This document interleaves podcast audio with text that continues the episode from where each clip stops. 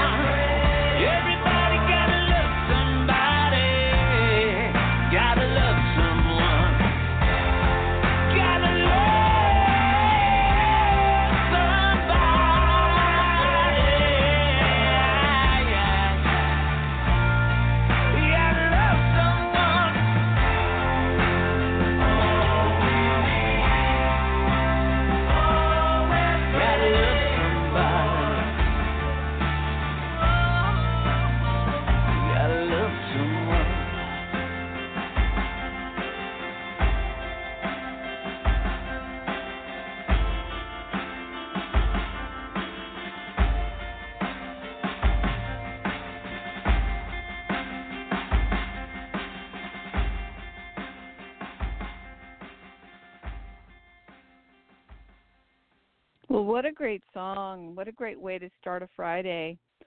That's uh, from our guest today, Billy Amendola, who is with us today. And we're going to be talking a little bit about all the different projects and all the different things he's doing. Besides, that's from the newest Mantus release, which is Love Someone.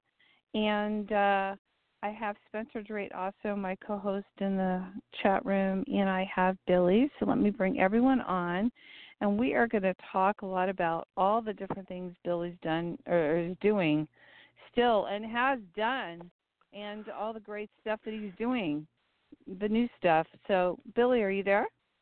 Yes, I am. How are you? Hey, There Good you evening, are. everyone. yeah, I know. It's like How it's are you, like Spence? it's like that's I love you, man. Rock and roll right here with Holly, me, and you.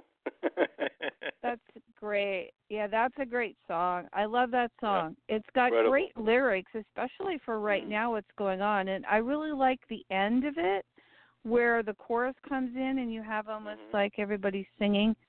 It has a, really great feeling to it. You want to talk yeah, about we, it? we we Really? tried we tried we, that that one was a, a, a message to the world kind of song and uh Yeah. uh, our lead singer Frankie DiCrescenzo, ki- ki- he wrote some a- amazing lyrics. If you listen to some of those lyrics, they're just some of those lyrics are Well, very biting I know, they're about how the world is today. And then uh, I helped him out with the chorus, writing the chorus and the end part. Oh, and um, you know, that's our little Beatle influence, and we wanted it to be. That's what that I was gonna our- our ser- It has a Beatles influence. Yeah, that was that was going to be our serious song on the album. That we wanted to get a, a real message out to the world that Mhm. you know, the world's on fire and we better start paying attention to what's going on in the world and let's Right. just Yeah, Mhm. good. peace and love.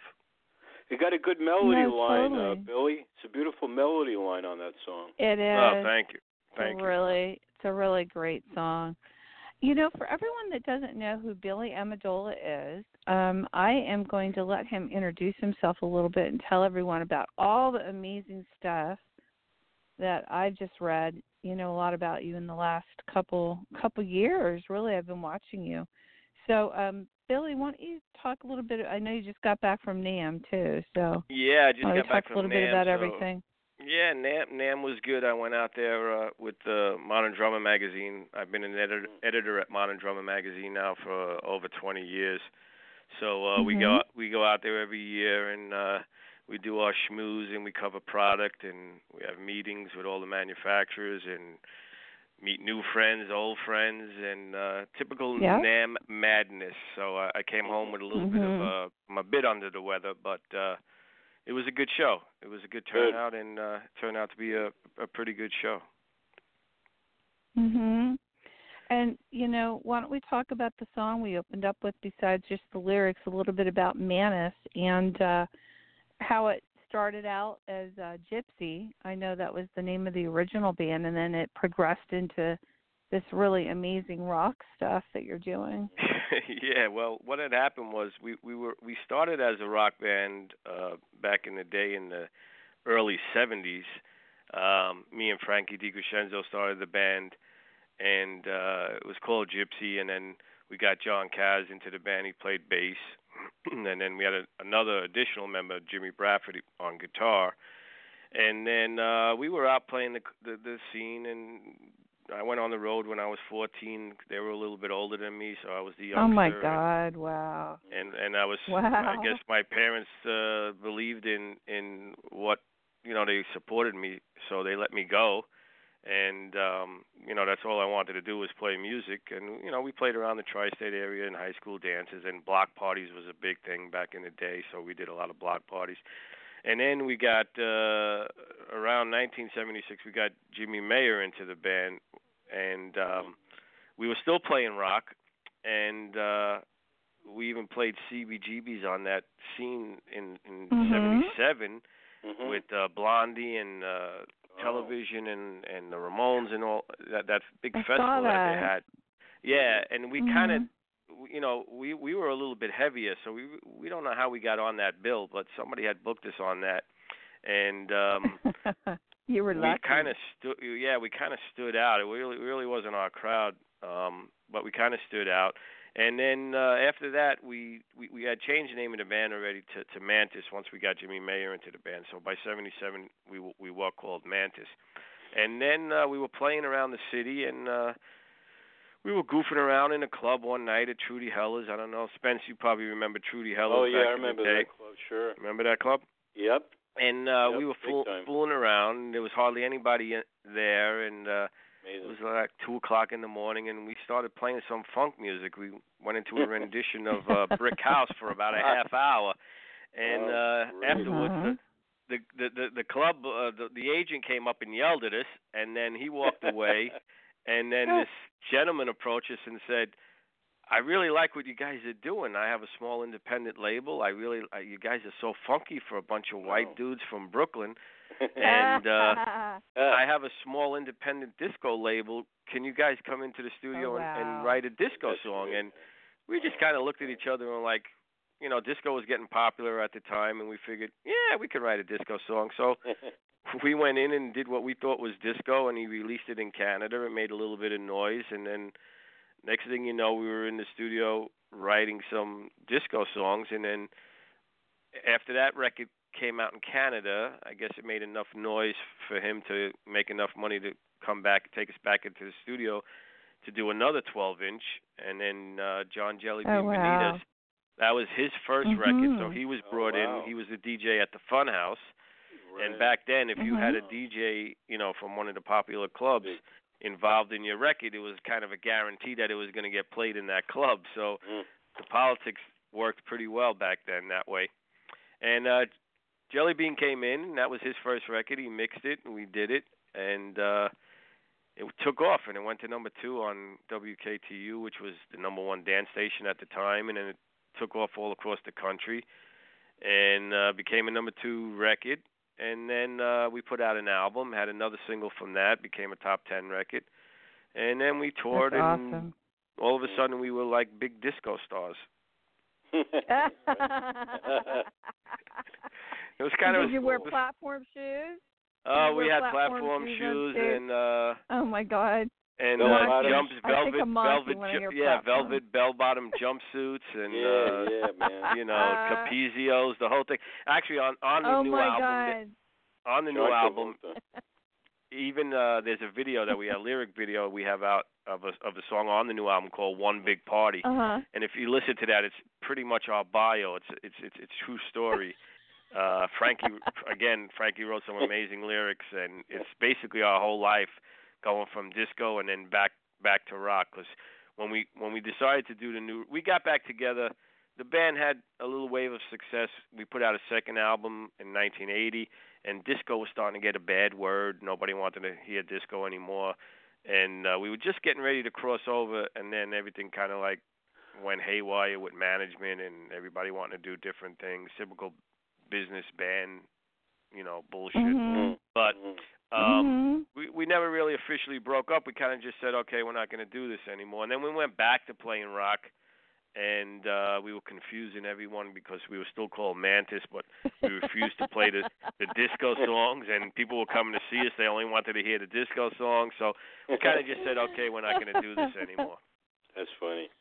And then in the '90s, uh, we got offered to go to Vegas and do that scene, but in the '90s, nobody Vegas wasn't as cool as it is now, so we would we no, none of us wanted to do that. It was like selling out, so we didn't Yeah. want to do it. But we got back together and we toured and we played a bunch of gigs, and then people only want we we recorded some new music, but people only wanted to hear those same three old Oh, disco how songs. funny. So Yeah. we kind of said, funny. nah, we're, we're we're not going to do this. And then that was it for a while. And then I went on to do studio work and some other things, and of course working at the magazine. And then recently, uh, two years ago, we got back together, started writing some new songs, but we wanted to go back to our pop rock roots, and that's what the new album is, Mhm. pop rock. Sounds good. So that's What basically about, uh, all uh, of that. The magazine. Yeah, let's talk Well, about the magazine. magazine, How yeah, you got what- into that? Well, the magazine was a blessing. Um, you know, I, I was artist liaison for the Modern Drummer Festivals, which was one of the first big drum festivals that that that was ever put together. And the magazine um, was already popular at the time because uh, the magazine came out in '77. And then in the 80s and 90s, for almost 25 years, we did Modern Drummer Festival. So I was the artist liaison because I knew a lot of the artists, and and I would freelance for them and I knew a lot of the manufacturers. And then little by little, uh, the Spagnardi family, because Ron Spagnardi had started the magazine in Mhm. '77, and it you know it, be, it became you know Modern Drummer is the Bible for for drummers. I mean, when it comes to drum Mhm. magazines, we were always the forerunner and always ahead of everybody else. And you know, thank God we we we we did really you know really well Mm. and uh that all and then little by little uh you know ron took me under his wing and i was not going to go on the road anymore. So when i turned 40 uh, you know i finally got a job. And um that's when i started working at modern drummer. Mm. so um that kind of fell into my lap in a good way because at that point as we all know as a musician if you're not on the road uh you know what are you going to do? And studio scene was kind of drying up because I was doing studio work for quite a number of Mhm. years, and that was kind of drying up. So when uh, Ron offered me a position um, at the magazine, I thought, well, this could keep me, you know, still in the business. It's has to do with drums, which is my main instrument, and um, it seemed like a pretty good gig. And I tried it out, and then it turned into a full-time gig, and Boom. I've been there ever since. It's over 20 Great. years now. Hey, you did That's an article, amazing. uh, uh, Billy. You did an article on jellyfish, right? I was reading. On jellyfish? Oh well, we've did, we've done articles on everyone. I mean, yeah, I know. it's probably not a drummer that we haven't covered. That's an interesting group, though. I Mhm. always got into that. I Oh, jelly them. jellyfish. Uh, yeah, I don't know if you know those guys. A- Andy Sturmer, the drummer. Yeah. Um, he kind of disappeared. He he he was he was always kind of shy. He never really liked to do interviews, and but he was one of those guys. And and that happened to jellyfish happened to be one my son when my son was probably five years old. He discovered jellyfish, and they became his favorite band. And then when he saw Yeah. them, and he saw Andy standing up playing drums and singing. You know, we were used to Dave Clark from the Dave Clark Five. We've seen that before, but wow. that was wow. the first time in a Mhm. long time that a different generation saw a drummer up front, standing up, singing and playing. And uh, Right. Oh, that's they had great. some. They had some. They had two great, great albums. I I wish. I, I don't know. What, Mhm. I don't know what. You know, other, the, some of the other guys went on to do some other things, but uh, I don't know. Jellyfish. Uh, th- those those are two classic records. Yeah, they are. They are. You know, I wanted to ask you in, with Modern Drummer magazine and the interviews that you have been part of and with different artists and stuff like that. Do you have any stories you want to share with our listeners um, on any of the different artists that you've worked with? Yeah. Uh, you mean that I, that I've interviewed? Uh, Yeah. what- Interviewed, worked with, yeah, because I know you Right. played. I know you've played with so many different people, including. Didn't you play with Ringo for a while? And um, yeah. Well, yeah, I played. I, yeah. I, I, yeah. I played percussion with. Me. See, there's there's there, it's a little bit of a blurred line between the whole modern drummer thing and me as a Mhm. musician and an artist and a songwriter and producer. So it's two separate worlds. Sometimes they they they collide. Uh, sometimes they're in parallel with each other, and then Mhm. sometimes they have nothing to do. One has nothing to do with the other. the other. But Yeah. because I'm I'm so well known at the magazine, um, a lot of people think a lot of things have to do with modern drummer that have nothing to do with modern drummer, and vice versa. Right. So um, the, the Ringo thing. I mean, I played percussion with him uh, two times. Uh, the first time I did that was uh, three years ago in Staten Island at the St. George Theater, and uh, that was a trip because I've known Ringo at that point for a good. I, I've known him close to 20 years, but I think it Wow. took 10 Oh, years for him to finally get to really know my name and and know exactly who I was. He would always recognize me, and he, you know, he knew I was from the magazine. But I had met him before I was at the magazine, and uh, you know, playing with him had nothing, absolutely nothing to to do with the magazine. Um, we just Mhm. became friends over the years, um, so that just kind of came about, you know, organically. Uh, we were just hanging out backstage. Oh, and yeah. He asked me if I wanted to come up and play percussion, and uh, that's that was an honor. I mean, that was a highlight. It's incredible. The Yeah. reason why I started playing drums. So to do that was pretty incredible. And then I did it l- this past summer at when he played at the Pier. He asked me again, and uh, Mark Rivera was uh, was in town, and he, of course that's Ringo's musical director. And I know Yeah, Mark a long time, and I've worked with Mark. We've Mhm. done breakfast with the Beatles together and everything. And uh you know, they they asked me if I am, I- am I coming up to play as if it was like, oh yeah, come up and play. And I was like, no, I, I you got to ask Oh, Ringo. that's It's like, I'm not just gonna walk out. And, Yeah. and they were like, so Mark, you know, mentioned it to the to the band and to Ringo, and they were like, yeah, no, no, of course, we want tell Billy to come out. Oh so wow. I got to do it again Nice. and at the pier here in New York. So that was uh that was pretty cool. But that it really had nothing to do with modern modern drummer at all. Mhm. I mean, I've Mhm. interviewed Ringo for Modern Drummer, and we've done things together in Modern Drummer. But um, me playing with Ringo really had nothing to do with Modern Drummer. Mhm. Right. Mhm. That's more credit to David Fishof, who introduced me to Ringo back in the day when uh, David Fishof had started the All Stars. Right. Wow. And then David Oh, Fishof wow, went on yeah. to do the Rock and Roll That's right. Fantasy Camp, which Modern Drummer was involved in. So that's where the lines. Oh, says that's where it's they like came yeah, it's like you know, in this business, it's a lot of who you know, what you know, but you also got to, you know, walk a fine line on on on on things. You can't you know use one thing for the other for the benefit of the other. Sure, no, absolutely. Mhm. And I know that you worked with Debbie Gibson too, didn't you? Um, yeah, I did. Uh, photos there. Debbie, I played on Debbie Gibson's uh, first album, her debut album, when she was uh, 16 years old back, Wow. back in the 80s. Wow.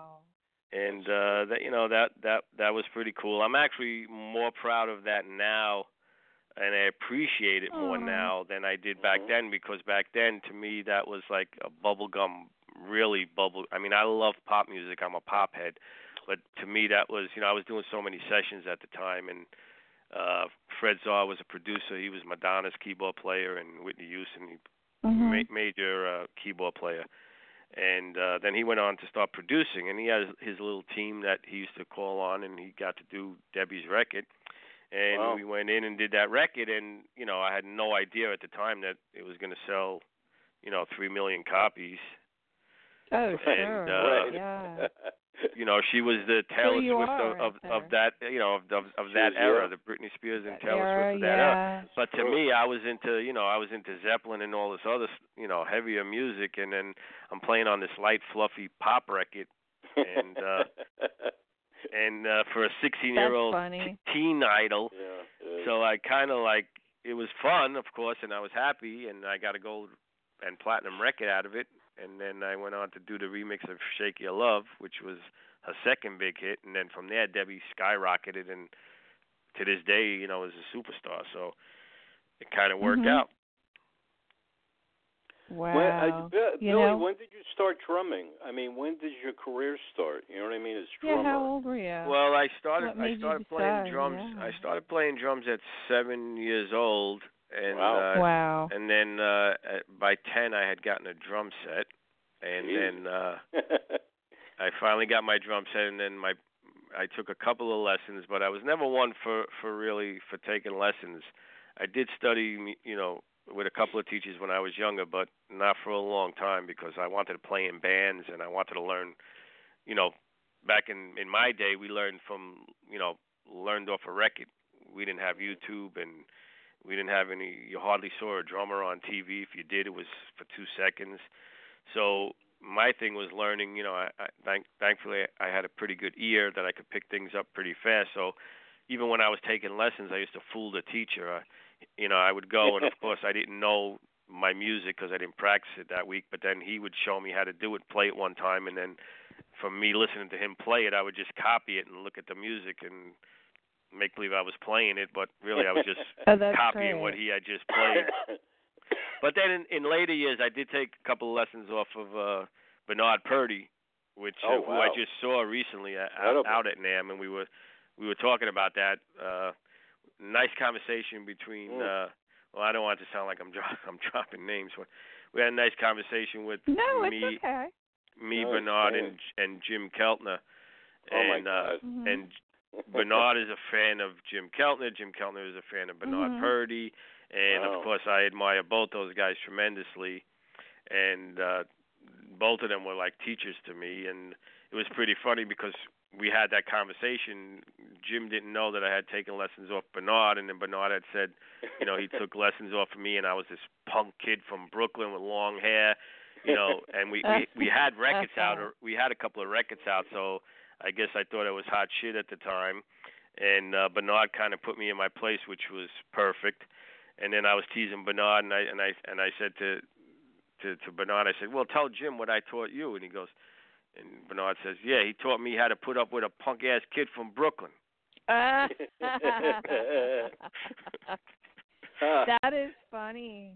that is funny. you know, man. I, I wanted to ask you, Billy, while you were at NAMM, did you happen to get to see? Because you mentioned that you started drums at seven. It, did you have you seen the little boy that's five years old that plays drums? Uh, I probably have because I I probably He's all get over about the place. Yeah, and there's this called the little Japanese. something. Yeah, there's a little Japanese Yeah. girl too that that that plays. She was out at NAMM.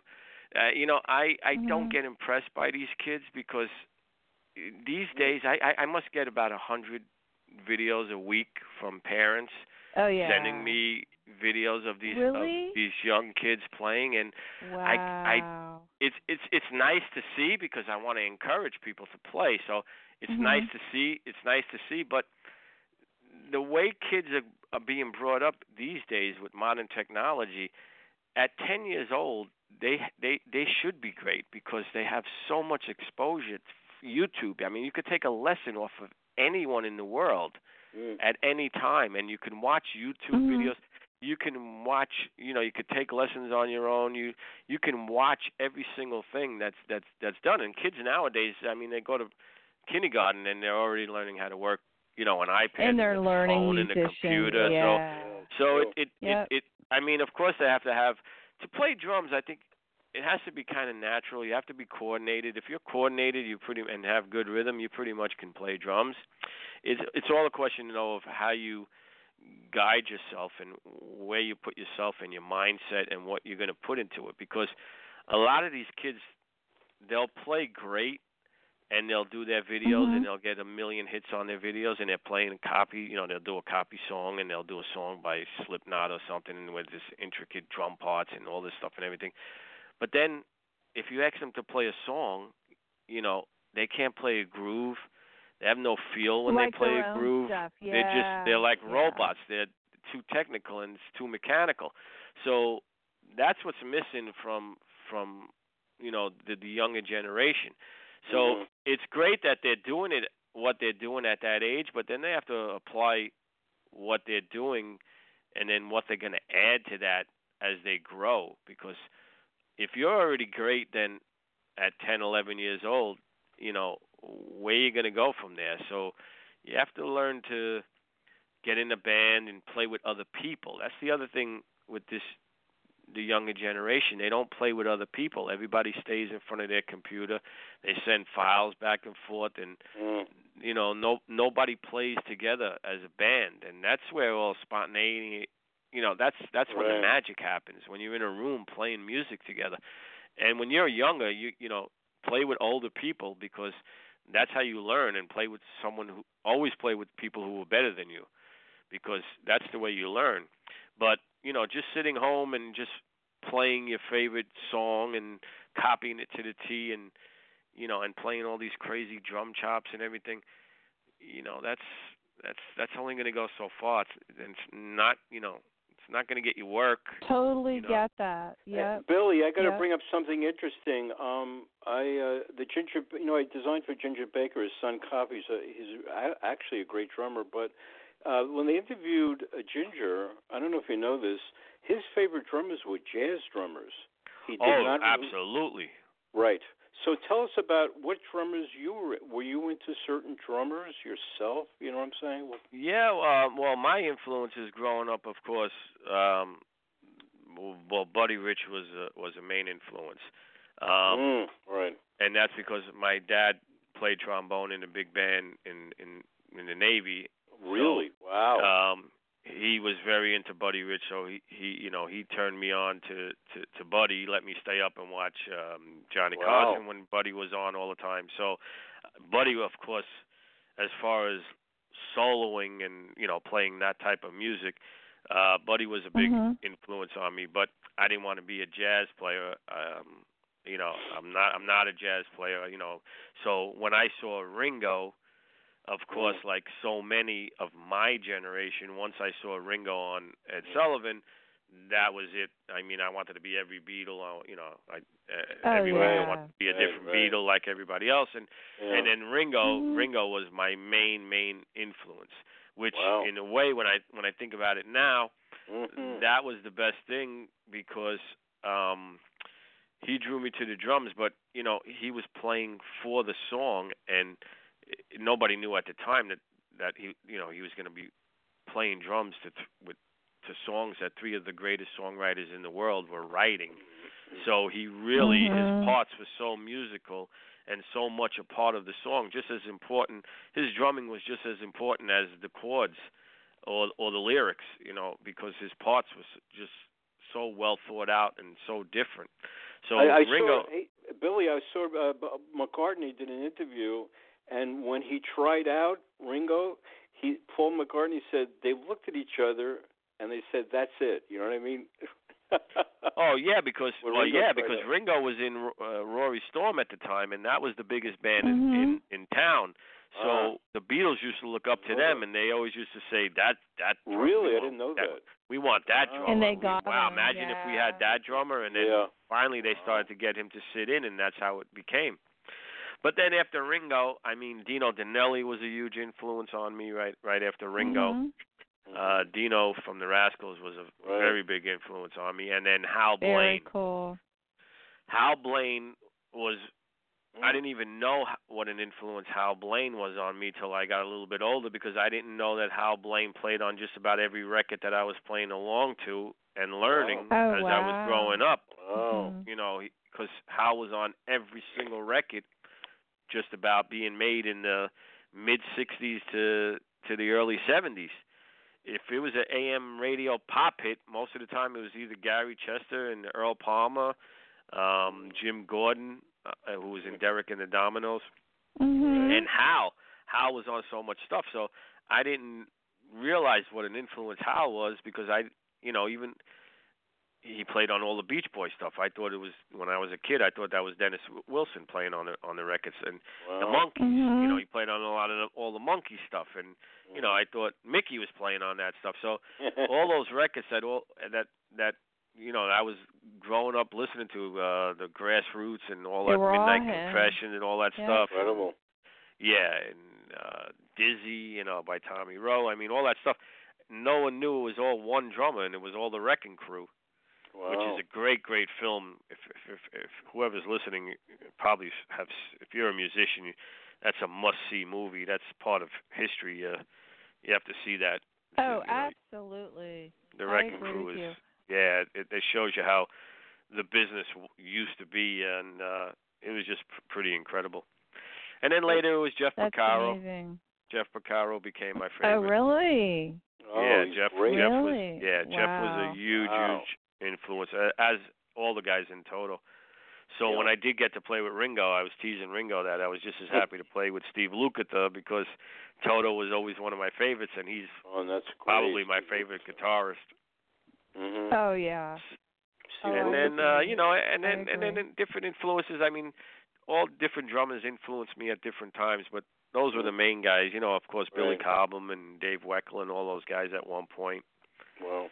Um, but I was never into like, you know, I, I learned how to play all those crazy chops and play some odd time signatures and everything. But to me, I just, you know, I liked playing for the song, and then I started to write songs, so I understood more about what it was like to be a little bit more musical on the drums, and Mm. and that's how you know I s- from there became, you know, part of uh, being involved in the songwriting. Right. Right. You know, I, wanted to make a really quick announcement. If you are just tuning in, um, we're talking with Billy Amendola, with myself, Holly Stuffy, and Spencer Drake.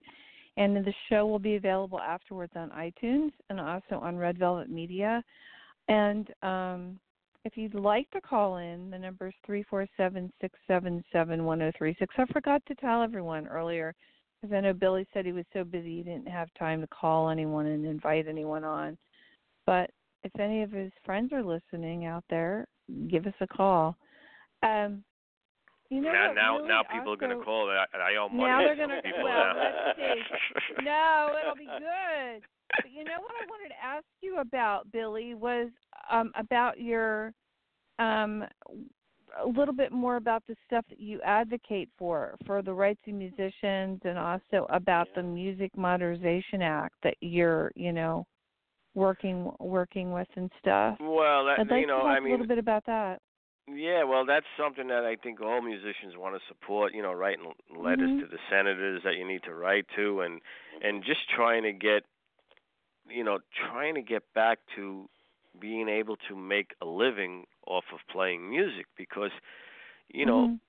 With all the streaming services and all these uh, streaming devices, it, it, I mean they're, they're all that's all great. I mean I'm I'm a big fan of social media and the internet. I I I, I you know I, I love the internet. I I love how everything is so easily accessible. You know, but there's a problem with music and getting paid for it because if if it didn't cost anything to make a record, Mm. then of course music should be given away.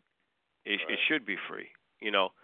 But you can't make music and you can't make a record for free. So you have to be able to to to be paid for for your work.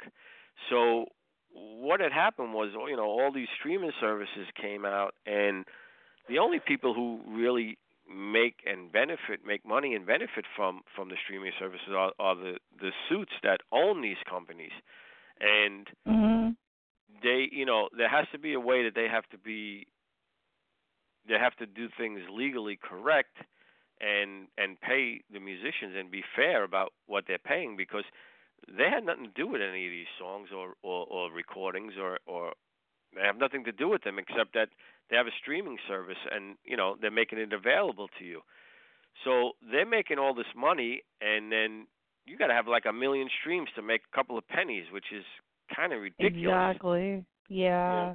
so I, you know, Mhm. uh, Billy, when they had New Music Seminar, were you familiar with that with Tom Silverman? Oh yeah, Uh, I, lo- I love I love Tommy. so yeah. they had a the one one event they had one year was very interesting. It was about Pandora and Sirius XM and the money layout to musicians and they kind of panned Pandora but Sirius they said paid more fairly. What- Do you have a stream on that? I mean your mind?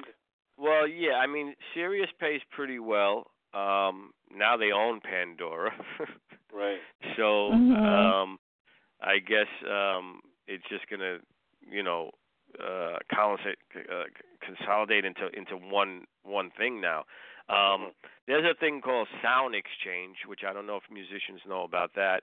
Um if you don't, you should look that up and uh and join that because what they do is there's a huge large sum of money that goes into like one big pot and then um they disperse different you know royalties and payments to to to everyone who's played on any kind of internet radio service Wow. and uh, Sirius is is- Sirius is is very good about that, and and the reason why I know that is because on the Studio 54 channel, they still play some of the old Mantus stuff. Oh, They great. they play they Mhm. play yeah they play our stuff. So we had joined that um years ago. We were we were big advocates for uh for Sound Exchange, and we had joined that, and uh they fairly you know disperse the money uh, you know, everybody doesn't get paid the same, of course, because the larger artists that have played more will get a certain amount, but they keep track of of of pretty much what's going on on the internet, and they pay you your your royalty. So, believe it or not, Oh, in, that's in the last couple of years, I mean, for songs that we had out 40 years ago, they're not huge checks, but you know, it's, a check will come in, and I'll be able to buy a new iPhone or you know something, you know, Right. so, it, it you know they they're they're pretty good about that. That's Spotify, um, you know, we have yet to see a, a penny from Spotify. Uh, Right. iTunes Yeah. iTunes seems iTunes seems to pay pretty well, but that Mm. goes through the record companies. So it's it's the record companies that that give you the problem, not really iTunes. I couldn't blame iTunes, but I I could blame the Thank record you for label. clarifying that. Thank you for clarifying that because there's a, iTunes gets Yeah. a bad rap out there. Yeah. Mhm. Well, no, I mean iTunes was a, was was one of the greatest things when Apple, you know, Mhm. the, whole iPod. I still can't understand why they would discontinue that. I mean, once Steve Jobs, you know, passed away, I guess Oh, different people come in. day. To interrupt you. Today's the day that Apple was introduced to, um, uh, you know, as we know it. Back in, Really? I'm looking here. Today, God on bless Steve January Jobs. 24th, 1984, Wow. Apple CEO Steve Jobs introduced the first Macintosh, and I watched the video where he introduced where it was the first computer. Freaky weird. I'm sorry. I had to tell you that because you mentioned his name, and I meant to tell you today's the day. Yes, wow. Well. God bless. God bless Yeah. Steve Jobs. I mean, he was definitely a A big a time. genius. I mean, you know, know. his personality was uh, some people I you know his personality was his personality, but as far as his uh what what he accomplished and what he created was pretty Mhm. pretty incredible. I got to to ask get- you something, Mhm. Billy. I got to ask you something. Um, uh, you know, I dealt a lot. You know, of course, designing for major record companies, but within that, they and you know this, they gave a check out to you know songs played, da, all that stuff, and all the radio stations. How is that? You know, I always wonder because I, I in books, for instance, I got royalty checks. Uh, or sometimes I didn't, and I always wondered, you know, it was like an honor thing, right? You don't bring a lawyer in to check on everything, right? I always Well, wonder you're about supposed to. Right, but but a lot of people don't. You know that a lot of people don't. Yeah, a lot of people don't, and this is why record companies get away with what they even Yeah, so I don't know how the the hell same. can you tell how much you got. You know what I'm saying for what they what they found to play if that's really true or not. You know what I'm saying? Yeah, well, that's the that was the thing with with with with, with the record companies. I mean, no one could, you know, unless you were a superstar band and you had a high-powered attorney to go in there and audit and, and have the books audited, and you Mhm. constantly had a Right, you know a manager and a top lawyer constantly, you know, fighting for you. No one really knew. I mean, the Beatles at one point were getting ripped off. No, you know they, you know they, the record company could tell you, well, first of all, you have to recoup everything, which a lot of people don't understand. Even when we were young, that's how we completely got ripped off. You know, I was 20 years old, 19 when I signed a record deal, and you know, all of a sudden I have songs on the radio, and I'm happy because I'm on TV. I have songs on the radio, all well and good. But when I asked where where the money was, they would say, oh, well, y- you know, back in the day, studios cost over three hundred dollars an hour, and you were in the studio Right. for months.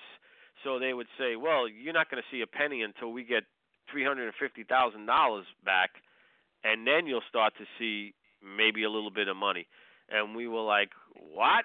You know, because they would give you an advance, and they never really made it clear that you would, you know, you were getting it in advance, but you had to pay that money back, so you weren't seeing anything till you got it. And then they could say to you, well, you only sold a thousand records, but meanwhile you sold five thousand. How are you going to argue with them?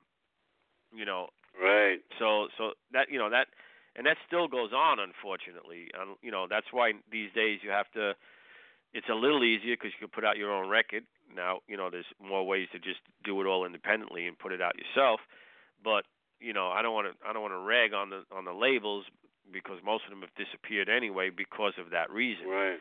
you know and they've been doing that Mhm. to artists since you know the the 40s you know and the 50s They've just been you know ripping off artists left and right Absolutely. and that's why bands make yeah. money bands make money by being on the road, you know, and then and then writing the song and having publishing. So if you know, you could be one of the biggest stars in the world and you're out singing, you know, songs, but if you didn't write that song, when the time comes that you're not on the road anymore singing that song, you're not getting paid anymore because the, whoever wrote the song is being paid. So Mhm. when The you're younger, you know. yeah. But nowadays, Yeah. you know, this nowadays it, it, all this is out in the open, so there's really no reason for anybody to get ripped off at at this point. And and and it, and in a way that kind of ruined the younger generation because they made a record and they were able to make a, a record in their closet and put it out and make a CD, and the first thing they did was give it away for free. So that's how that whole thing came. Well, I'm not going to go to a rec company. I'm just going to make a record now. I, I could for for ten thousand dollars. I could I could have a little home studio. I could make a CD Mhm. and I could get them printed up, and I could just put out my own CD, and Mm. that's good and bad. You know, that that you know that's good and bad. And then the record companies at at, at that point, they they sat back and said, "Oh, let's see how far that record goes on its own."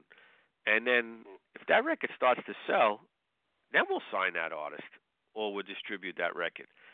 And then all the groundwork Mm. you know, the label didn't have to lay out any money. All the groundwork, everything Right. was already laid out. All they did was distribute it, you know, which was a help to the artist, but Right. no, they weren't, you know they weren't taking the band in and spending money grooming the band and prepping you know getting the band ready so that's how the whole record industry started to fall apart so as an artist as a young artist you now you can make a cd you can write a song make a cd put it out yourself and and and and get it out.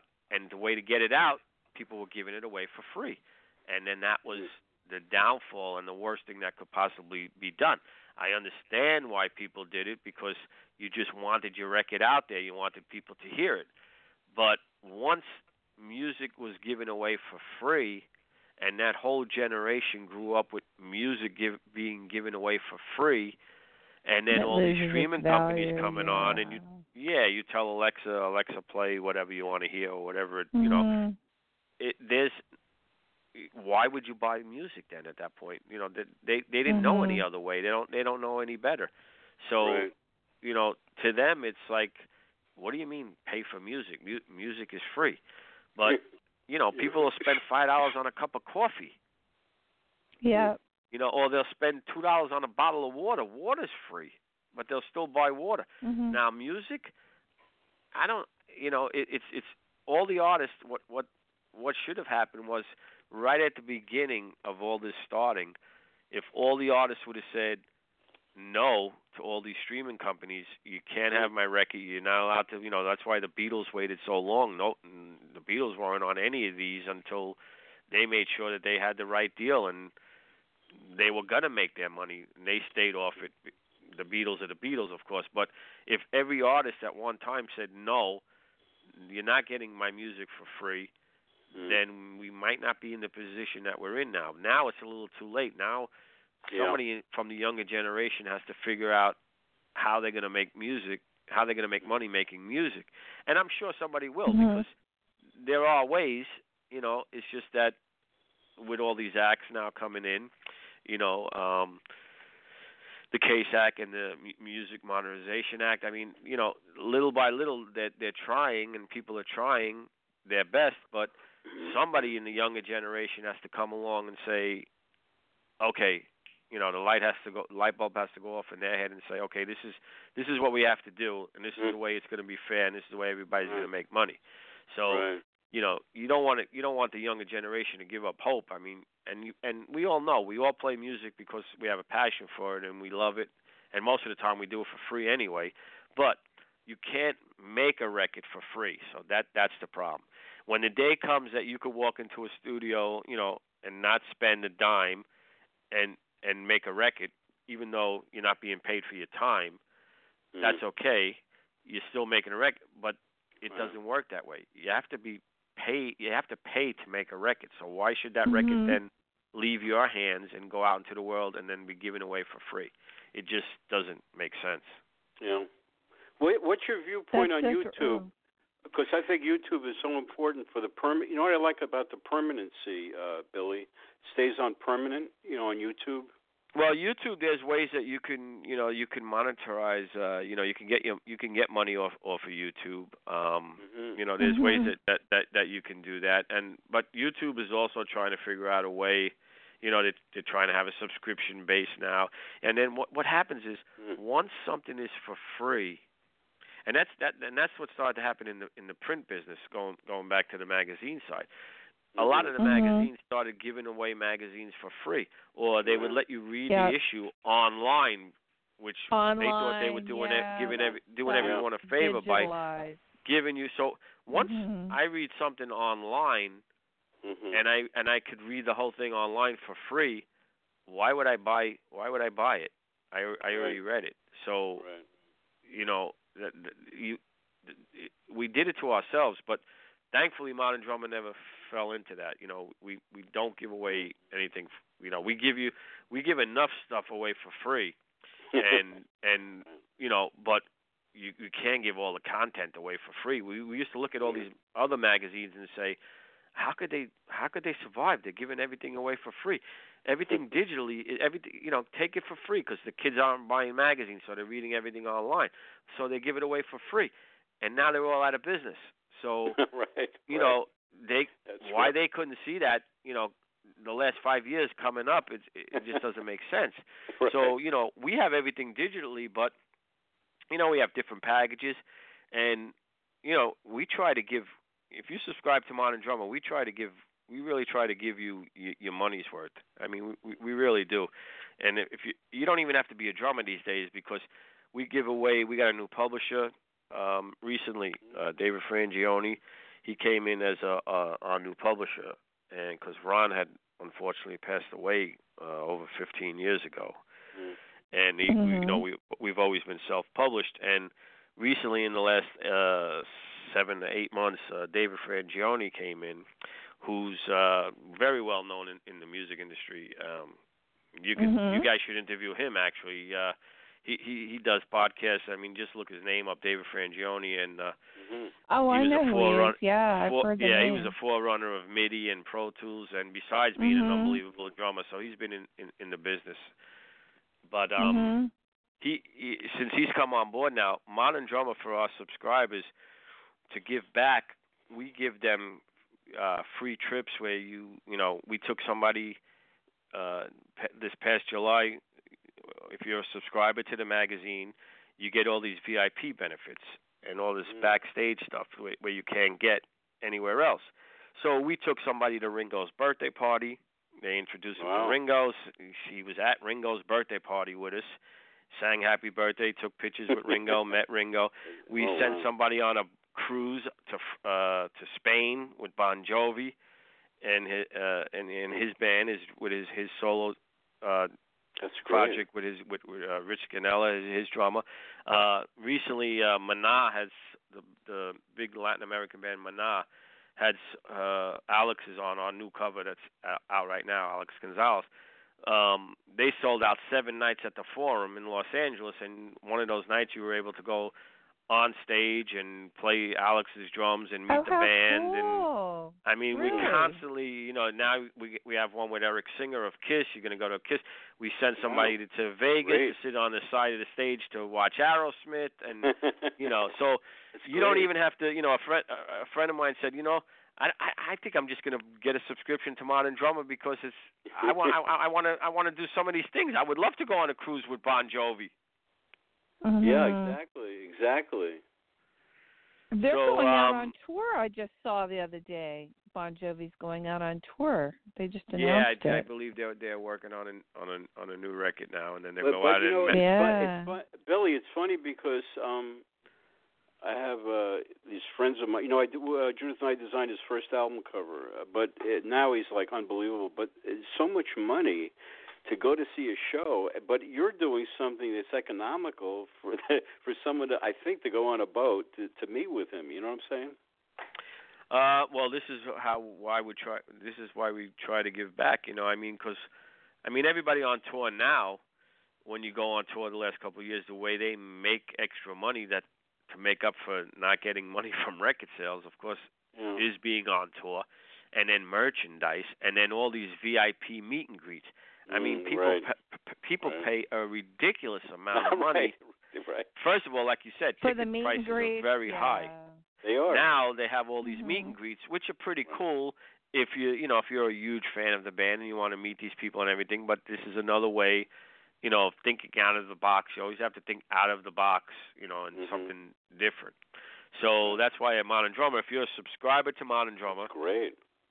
Then you get all these benefits you know Uh, this is our, cool. our our way our way of give of giving back So, how much does it cost for a, a year of subscription, or how does it work? Uh, well, there, there's there's all there's like different price groups if you want just the magazine or you want the magazine and the digital, and then we have Oh, okay. the whole package where we have uh, all our archives, the whole 44 Oh, wow. years. Yeah, you I get saw all that. 44 That's years. Very Yeah. cool. Great. Oh, So yeah, that's I like saw that's that. getting getting the whole package is the best Yeah, value good. for your money. I mean, I Mhm. I stay away from that end of the business. I don't have anything to do with that. So, but if you go on the website, you know, moderndrummer.com, it's right there. You know, you just go and you know and subscribe. If if you're a drummer, you know, most drummers do do subscribe, but you know, we Mhm. want that younger generation to still believe, you know, and still want to, you know, this is how you learn. You know, this is how you you you know you see what other people do if they're doing it the same way that you're do, doing it, and then of course we're, we're an educational magazine because we Mhm. we teach you. You know, it's it's not just you know we don't ask somebody you know what's your favorite color. You know, it, it, it's Right. educational. You know, we talk Mhm. about how they came up with certain parts, and then music is written out. We teach you how to play. We have lessons. You know, we have a whole lessons program. So it's there's a, there's a lot. So if you go to moderndrummer.com, you'll see all the things and all the benefits that you know. You'll see everything there that you'll get as as a subscriber. So yeah, Billy. That's the other thing is on Mantus. When is Mantus comes out? The new one? You're doing the new Mantus, right? Uh, well, yeah, that well, that record's out. The Mantus established 1976. That that record's been out 'cause uh, my son produced that record for us. And That's uh, right. he has, I was going to talk to you about uh, that. yeah, Matty Matty uh, Amendola. He, Yeah. Mhm. he's he's a little star in his own right. Right. and, uh, exactly. Right. Tell us Thank about God he he he he's been uh working in uh he's a studio rat. He doesn't come out of the studio so he does a lot of production. That's cool. Oh, that's And, great. great. uh, he get plays- kids involved. and he plays every Yeah, instrument, yeah. you know, he writes and he he does, you know, you know, he's my son, so of course, you know, I'm going to say he's great, but oh uh, no. every any, anybody who, who who who who sees him or you know hears what he does, you know, he can he can back it up. So I don't have to. I could open the door for him, and you know they'll they'll keep him behind the door. You know they'll they'll keep him there because his talent just speaks for itself. You know, Billy, I, I had this idea that the sons or daughters of famous musicians should get together in a band, like Malcolm Bruce, you know, uh, Jack Bruce's son, who I know, and and. And Right, the Cop- Kofi Coffee Baker. There's uh, Paul McCartney's son. You know, I, what, what do you ever think they're going to do that? Like put, you know, like the sons of famous musicians, put them together in a group. You know what I'm saying? Uh, I don't think so because I think Too many diverse. yeah, it would have to ha- it would it would of have to organically. I think it would have to organically Mhm. happen. right, right. It couldn't just like be like put together kind of thing because the pressure of of something like that and then the hype of it, eh, no one would ever be able to live up to the hype. Wouldn't you that be so- crazy? Oh my God! All the kids, like when Well, you see George Harrison's son I'm sure play. I'm sure somewhere down the line Oh, there, there, there might be some collaboration between you know some Mhm. of the siblings as we call them. Yeah. Hey but, Spence, um, I'm sorry, I didn't mean to interrupt, but Spence, it's uh six. It's six I'm gonna there, I'm gonna hang on Do for you a have? couple more minutes. This is getting too engrossing, Holly. Okay. All right. Cool. Thank you, thank you. Yeah, though. No, you're I right. just I you. Thanks didn't a know. lot. Well, I Yeah, I yeah, no. I extended the show too. Yeah, but Oh. you know that's very interesting that you said that. Um, and you mentioned something earlier about how tickets were becoming very expensive or more expensive because they're adding different Right. things on, like the meet and greets Right. and stuff. It's so true, Billy. I've I've you know for different concerts and stuff that people want to go to, and I know that they do a lot of different things up here. In fact, Ringo played up here for the um Harvest Festival in Sonoma one year. It was great. He came up to Sonoma and played here with his band. But um they add so many different things onto tickets and there's so many different Mm, tiers of different well, yeah, things. So and, and and and Ringo's show. I mean, his tickets are pretty reasonable, and his show. mhm. you know, Ringo and the All Stars, uh, you know, Just- not that I want to sound like an agent for Ringo, but that you're getting to see like They're seven amazing. bands Yeah. in, in one shot because, you know, Yeah. every, Everybody- everybody has yeah. their hits that they do and they go around and do their hits. So that concert is is well worth the money. Um and his tickets are, are pretty pretty pretty pretty reasonable. You know, some of the other artists uh tickets are a little bit mm, they're a little bit up there, but people, you know, people still go and like I mean, look at Billy Joel. He plays the Garden like every month, Exactly. and you, you would think that like how, you know how many times can you go see Billy Joel? But I guess you know if if there's demand for it, then why not? exactly. But I stay. You know, I I have I have nothing to do with with with, with any of that anyway, so I can't. You know, I can't say, and and, You know- me, fortunately, I get invited to so many shows, so I, I very, Yeah, Oh, you know, I bet. We That's should give cool. out your website too, Billy. Yeah, yeah, What yeah. is your website? Um, I don't have a personal website, but uh, Mantus M A N T U S because Mantus is spelled with a U. MantusOnline.com. Mm-hmm. Um, That's where you could go to check out the Mantus stuff, and then I'm all over social media. So I have a music page Oh, I know. a personal Yeah. page, and And you're, yeah, you're everywhere. And you're I on Facebook, that, uh, Billy. and Instagram and yeah, well, most Instagram. social you know, media. so yeah. I'm, I'm a I'm a I'm a fan of I'm a fan of social media because it's you know Yeah. you can never Mhm. speak to that many people in in in one day. You know, even email. I mean, I I love email. I I you know I I don't really like being on the phone that much anymore because you know I- y- y- y- email is the best way. You know, anytime anybody wants to Yeah. get me, email is always Yeah. the best way Mhm. to, to get me. It's true. So yeah, if anybody does want to reach you, what um they'll go they can go to any social media site and just give you a message there. And uh well, if if you know if somebody if, if yeah if if someone wants to get in touch with me, uh I mean they go through my Mhm. publicist and uh that would be Robe R O B E Arts and Media hmm and that would be uh R O B E seven fifteen at AOL dot com. And uh right. okay, yeah, and then and they'll get back to me with you Yeah, and you've given some really great information for parents or young adults that are anyone out there listening that wants to play music. Um, and you've given a lot of really great info, intel on on how to get started and what to do, and um, a little bit about the different things that went on, you know, in your life that you had to go through, and now how it's changed so much. Well, Um, yeah, I mean, I, I, I just want to, you know, I just so want to pay it forward and uh just hope, you know, that Yeah. the, the next generation can can can do what, you know, ha- have their dreams come true if they want to do music. Yeah. You know, I just, you know, I don't want to discourage them, but I want them to, to, you know, think differently. Of course, you know, things are different than the way they were, but the way they were is not such a bad thing. You know, some, you know, s- a lot of the younger generation, they, you know, you tell them something, they go, oh, you know, we don't do it like that anymore. That was back in your Mhm. day, you know. But y- y- you know, some things, if it, if you know, if it's not broke, don't fix it. Right.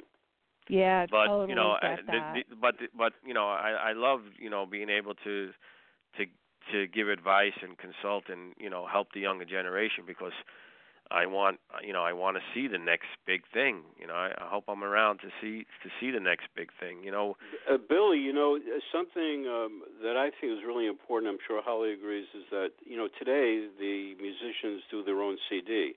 The the major problem they had in the old days it was like the company took care of that, but then they took the part of their publishing, you know, the whole trip. But Mhm. now it's like you own everything, but still, it's really hard for a lot of musicians to market their stuff. You know, that's the thing I find. You know, to get the sale out. You know, what I mean, But absolutely. there are platforms right out there of course but it, it's a big thing it's like you throw a musician into something that they're not they're not supposed to be, they need an agent for it right like like distributing their album or getting it out there i think that's the hardest thing to to, Well- to have to make an album and then have it out there right It is because you know you can. The easiest part is making the record. You know, right exactly Yeah, right. Especially if you're talented, you know, and you, and you and you know you can do it, and you're writing, s- you know, songs. I mean, the work becomes after the record comes out, and that's when you got to have a good manager, a good lawyer, a really good publicist, um, because you can't do it all on your own. It, it, That's it's right. it's, imp- it's impossible. You know, you can't you can't do it, and you have to have make sure you have the right people and the right team, because you know Right. they're, they're, they're the people that are going to get out there and, and do the thing. And then you yourself have to get out there and promote and play and network. You know, networking is a huge, huge thing. I mean, you know, people say to me all the time, "Oh, you know everybody. Everybody knows you." You, you know, you know. That just happened because it it just happened. I mean, you know, thankfully my mom's personality, you know, my dad was a little quieter, a little shy, but my mom, you know, they used to call her the mayor of the neighborhood. You know, she spoke Oh, to great, everybody yeah, and anybody. Whatever. Oh, how So I, I guess growing up, I, I, you know, I never, I spoke, you know, I, I, I talked to everyone, you know, and it, I guess it helped me as I grew, and then networking. I mean, I, I, you know, from from the time I was, you know, playing hooky and going into into the, you know, leaving high, high school, and you know, if I wasn't on the road, I was in the, you know, going to 48th Street in Manhattan and going to the music stores and Mm. meeting people and friending people that own studios, you know, uh Shelly Yakus at the at the and Roy Cicala at the at the record plant and Mhm. Jack Oh, Douglas back in the day. I mean, all these Right. people, you know. eh, Mhm. But I, I I I guess I was just doing it without realizing what I was doing it, and then as the years went on, it, it was just comfortable for me to make friends and become friends with people and and keep those relationships. So, Right. you know, a lot of you know that's networking is a big big thing, and uh, a lot of people don't know how to network.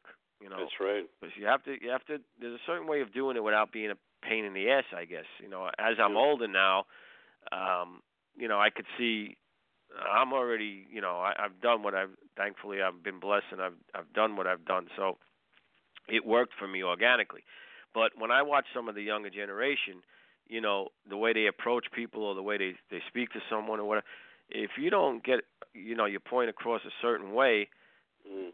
then it's it's it's it's not a good thing. So Right. you know that's that's something that that they also have to know.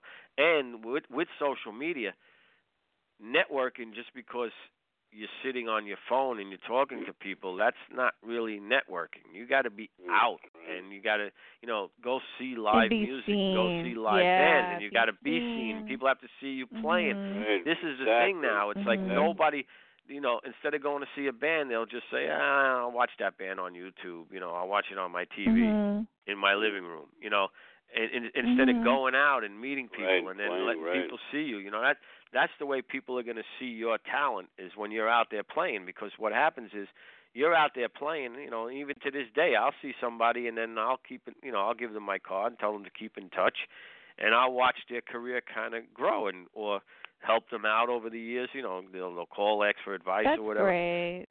But you know, Mhm. you, you you have to be out there and you have to be out there doing it. You Right, can't just be home playing, you know, all by yourself. It just Right. it's not, Right. you know, if that if if that's, you know, if you're doing it as a hobby and it's according to what you want to do, you know, what your goals are and you know what what what you want to do with, with your life in music. But even as even as the world, you know, attention spans, you know, the younger generation because of the internet and they want everything so fast, their attention span if if you don't catch them in like 15 Right, seconds, fast. Right. it, yeah, it's over. It's like they're on to the next thing already. So That's right. and they don't know how to interact with people, which is It's true. you know, and I don't want to sound like an old man, grouchy old man preaching, you know, but it's just a fact. I mean, just sit back and watch what's happening to the to the world, and it's like you have to interact with people a certain way. Billy, you have to- see, you know, I go to a restaurant, and uh, Hal, you'll relate to this. Uh, you'll see a couple sitting at a table. They're married. I don't know, their boyfriend or girlfriend, but they're looking at their cell phone. They're not even talking to each other. It's like a separate entity. I And know. that's I And know. that's what you're So talking many about, the restaurants scariness of now. alienation. The It- it's- personal, the lack of personal touch. It's really yeah, it's it's so yeah, it, it's really uh human human uh touch and human nature is is a totally different different thing and It's a different it- thing it- now. It's a it- you have to learn how to yeah you have to Mhm. learn how to use so- social media the the right way Mhm. you know i mean i love social media but you you still have to be out there doing you know going places seeing live music playing live music you know hmm you have to be you have to be out there Are you going to be playing, Billy? By the way, are you going to be playing at all yourself? You know. Um, no, we don't. We don't really. uh I don't really play out. We don't really. Our intention was never. You know, when we did the record, that was the first thing everybody asked, and you know, we we played at May Pang's Are you gonna birthday come out party, and and, Yeah. uh, there's a couple of videos. Uh, yeah, uh, I think there's even a Mantus. Uh, Mantus established. Well, EST 1976. We have a Facebook page. There's Mhm. some videos of us. uh per- per- performing, but our goal wasn't to perform. We just wanted to record. Um, That's awesome. you know, we play no, every once in a while. You know, every once in a while we'll we'll we'll pop up somewhere, and I'll I'll do the same thing. I'll sit in with somebody, or I'll, you know, I'll I'll, I'll be somewhere and and and I'll play, but not, you know, I couldn't say, yeah, I got, you know, I'm going to be at so and so in a week, or you know, Right, that's right. that's you know that's that's not me. okay. You know, I wanted to bring something up. You were talking so a lot about how you, you know, what you need to do, and with the younger generation. Do you did you find yourself, or do you find yourself currently mentoring your son at all? Uh, I don't have to mentor him uh, anymore. He he kind of mentors me a little bit now because he Mhm. keeps me Oh, abreast wow. of what's happening Really out there. in that Yeah. generation, you know, in his generation. That's I- good. I mean, of course, we butt heads at times because there's still things that, you know, he likes to do his way, I like to do my way. Um, but you know, I, I mentored him, mentored him up to a certain point, and then he, you know, he he, he took it from there. I mean, he he he he he got it pretty quickly. Uh, You know, I guess That's great. you know being around it, you know, and he used to say to me, Mhm. well, um, I you know sometimes when he when he would make deals and sign contracts, he would, you know, I would be a little worried about what he was doing. He would say, "Dad, don't worry about it. I learned from your mistakes," which, you know, he wasn't being he wasn't being facetious or mean about it, no, but but that was he, sweet. he he was he knew Yeah, because right, he, he, right, he right. saw Yeah. he saw what you know what what we went through you know so he didn't a lot of you know he he wanted to always own his publishing i've seen him turn down deals that i thought were really good deals but Mm. because they weren't going to give him his publishing he would just say well then you're not getting my song and he'd Mhm. walk away and i would say to myself oh my god you know this is when he was yo- when he was younger i say to myself my god he's walking away he's turning down he's turning down the deal and it's like i don't know if that's a good idea but nine out of ten times he was right, and they came back and gave him his publishing, Wow. and they, you know, and he got his publishing, and he got it the way he wanted it. So, oh you know, wow, that's great. so I go to him sometimes for that kind of advice. hmm Right, right, right, right. Wow, that's great. but um, That is really cool. You know yeah, what we I mean, talk about was the rock and roll fantasy camp a little bit. uh, the rock and roll fantasy camp. Actually, there's a movie. Uh, I believe the movie's focused more on David Fishof because David's had a very colorful, Mhm. uh, successful life. Um, he started as a sports agent, and then he got into the music business, and he put on a bunch of tours, and then he started the Ringo tour, and then he started the fantasy camp. So I believe uh, in March, uh, South by Southwest, uh, they're going to premiere the movie. Uh, Mm. There's a Oh, movie coming out, and uh, What's yeah, basically the rock and roll. Do Yeah, it's basically it's the rock and roll. It's like the old uh, school baseball camp type things. You know, you pay a certain amount of money and Nice. you go. You go to a different location wherever it is. Sometimes it's in Vegas, in New York, California, and uh, you get to spend uh, four or five days with famous rock stars, and you get to play with them and pretty much 24/7. You eat with them, play with Wow, them, jam, and then they sing with you. I mean, I remember the first couple of ones that that we were. Modern Drum has been involved over the years, and I, I remember the first few. I would walk into the room, and the band would be playing a a Who song, and then hmm. I I turned to look to my right, and Roger Daltrey would be standing next to me. Oh, that's great. And then uh, you know Roger, the band would be playing their song, and uh, they have their counselor, who's a, a famous counselor, and then Roger Daltrey will just go over and start singing the Who song with the band, and I'm like, this is a pretty cool concept. This is this Yeah. is pretty cool. wow. So That's that's, really, basically really what the fantasy. That's about what the fantasy camp. That's what that's all about. That's so neat. That's great. That's really, really great. Well, you know, there's so much that you are involved in, and we love talking to you. And um, Spence, is there anything more that you wanted to cover on this? I don't know. I think Billy covered it all. As, unless there's something you want to No, add. Billy, I'll- you gave so much great information. Really know. great Yeah, information. well, you know, For- thanks. And we definitely would love to talk to um, the new publisher of, you know, Modern Drummer magazine. Mhm. Um, You know, maybe we can schedule Great an idea. interview. Yeah, that would be great. We would love to do that. Yeah. And, yeah, I mean, um, I'm, I'm I'm sure I'm sure I'm sure he would en- he would enjoy it. He has quite a Yeah, story. I mean, he has a pretty pretty amazing story. And we go back. Well, what I'll we, do, you go ahead. We go What back. We go back to the Debbie Gibson days. That's how we first met. Oh, we wow. Were both, that's how we met on that on Oh, that so session. he was That's there. incredible. That's way Wow. back there. Well, you know what? I'll make sure to send you an email and we can get the information from you so we can get in touch with them. That would be cool. Sure, abs- absolutely. That would be really cool. Well, you know, we are ending. We we extended the show, and I apologize to yourself and to Spencer because I know Spencer had to get somewhere too. Oh no, no, it's um, okay. This is worth it, Hal. But thanks a lot. You're very, you know, you you respect. we that. have we have um a song we're ending the show with today that I would like to tell have you talk about for a few minutes. Boogie to the Bop. That's a disco song. That's a, I Let's love that. Talk about Boogie that Boogie to. Bo- Boogie to the Bop was our third single from, uh, and that was off our second album, and uh, Mhm. that was the one. Uh, that was 1980. And uh, if you listen to Mhm. those lyrics, they probably they still stand the test of time today, actually, because uh, if you listen to the lyrics, it's uh, they're pretty relevant even even today. All the- all these Oh, forty yeah. somewhat years uh, later. But um, that's the old Mantus stuff. That was our third uh single. That that was uh one of our Well, this is uh, a fun hits. song, guys.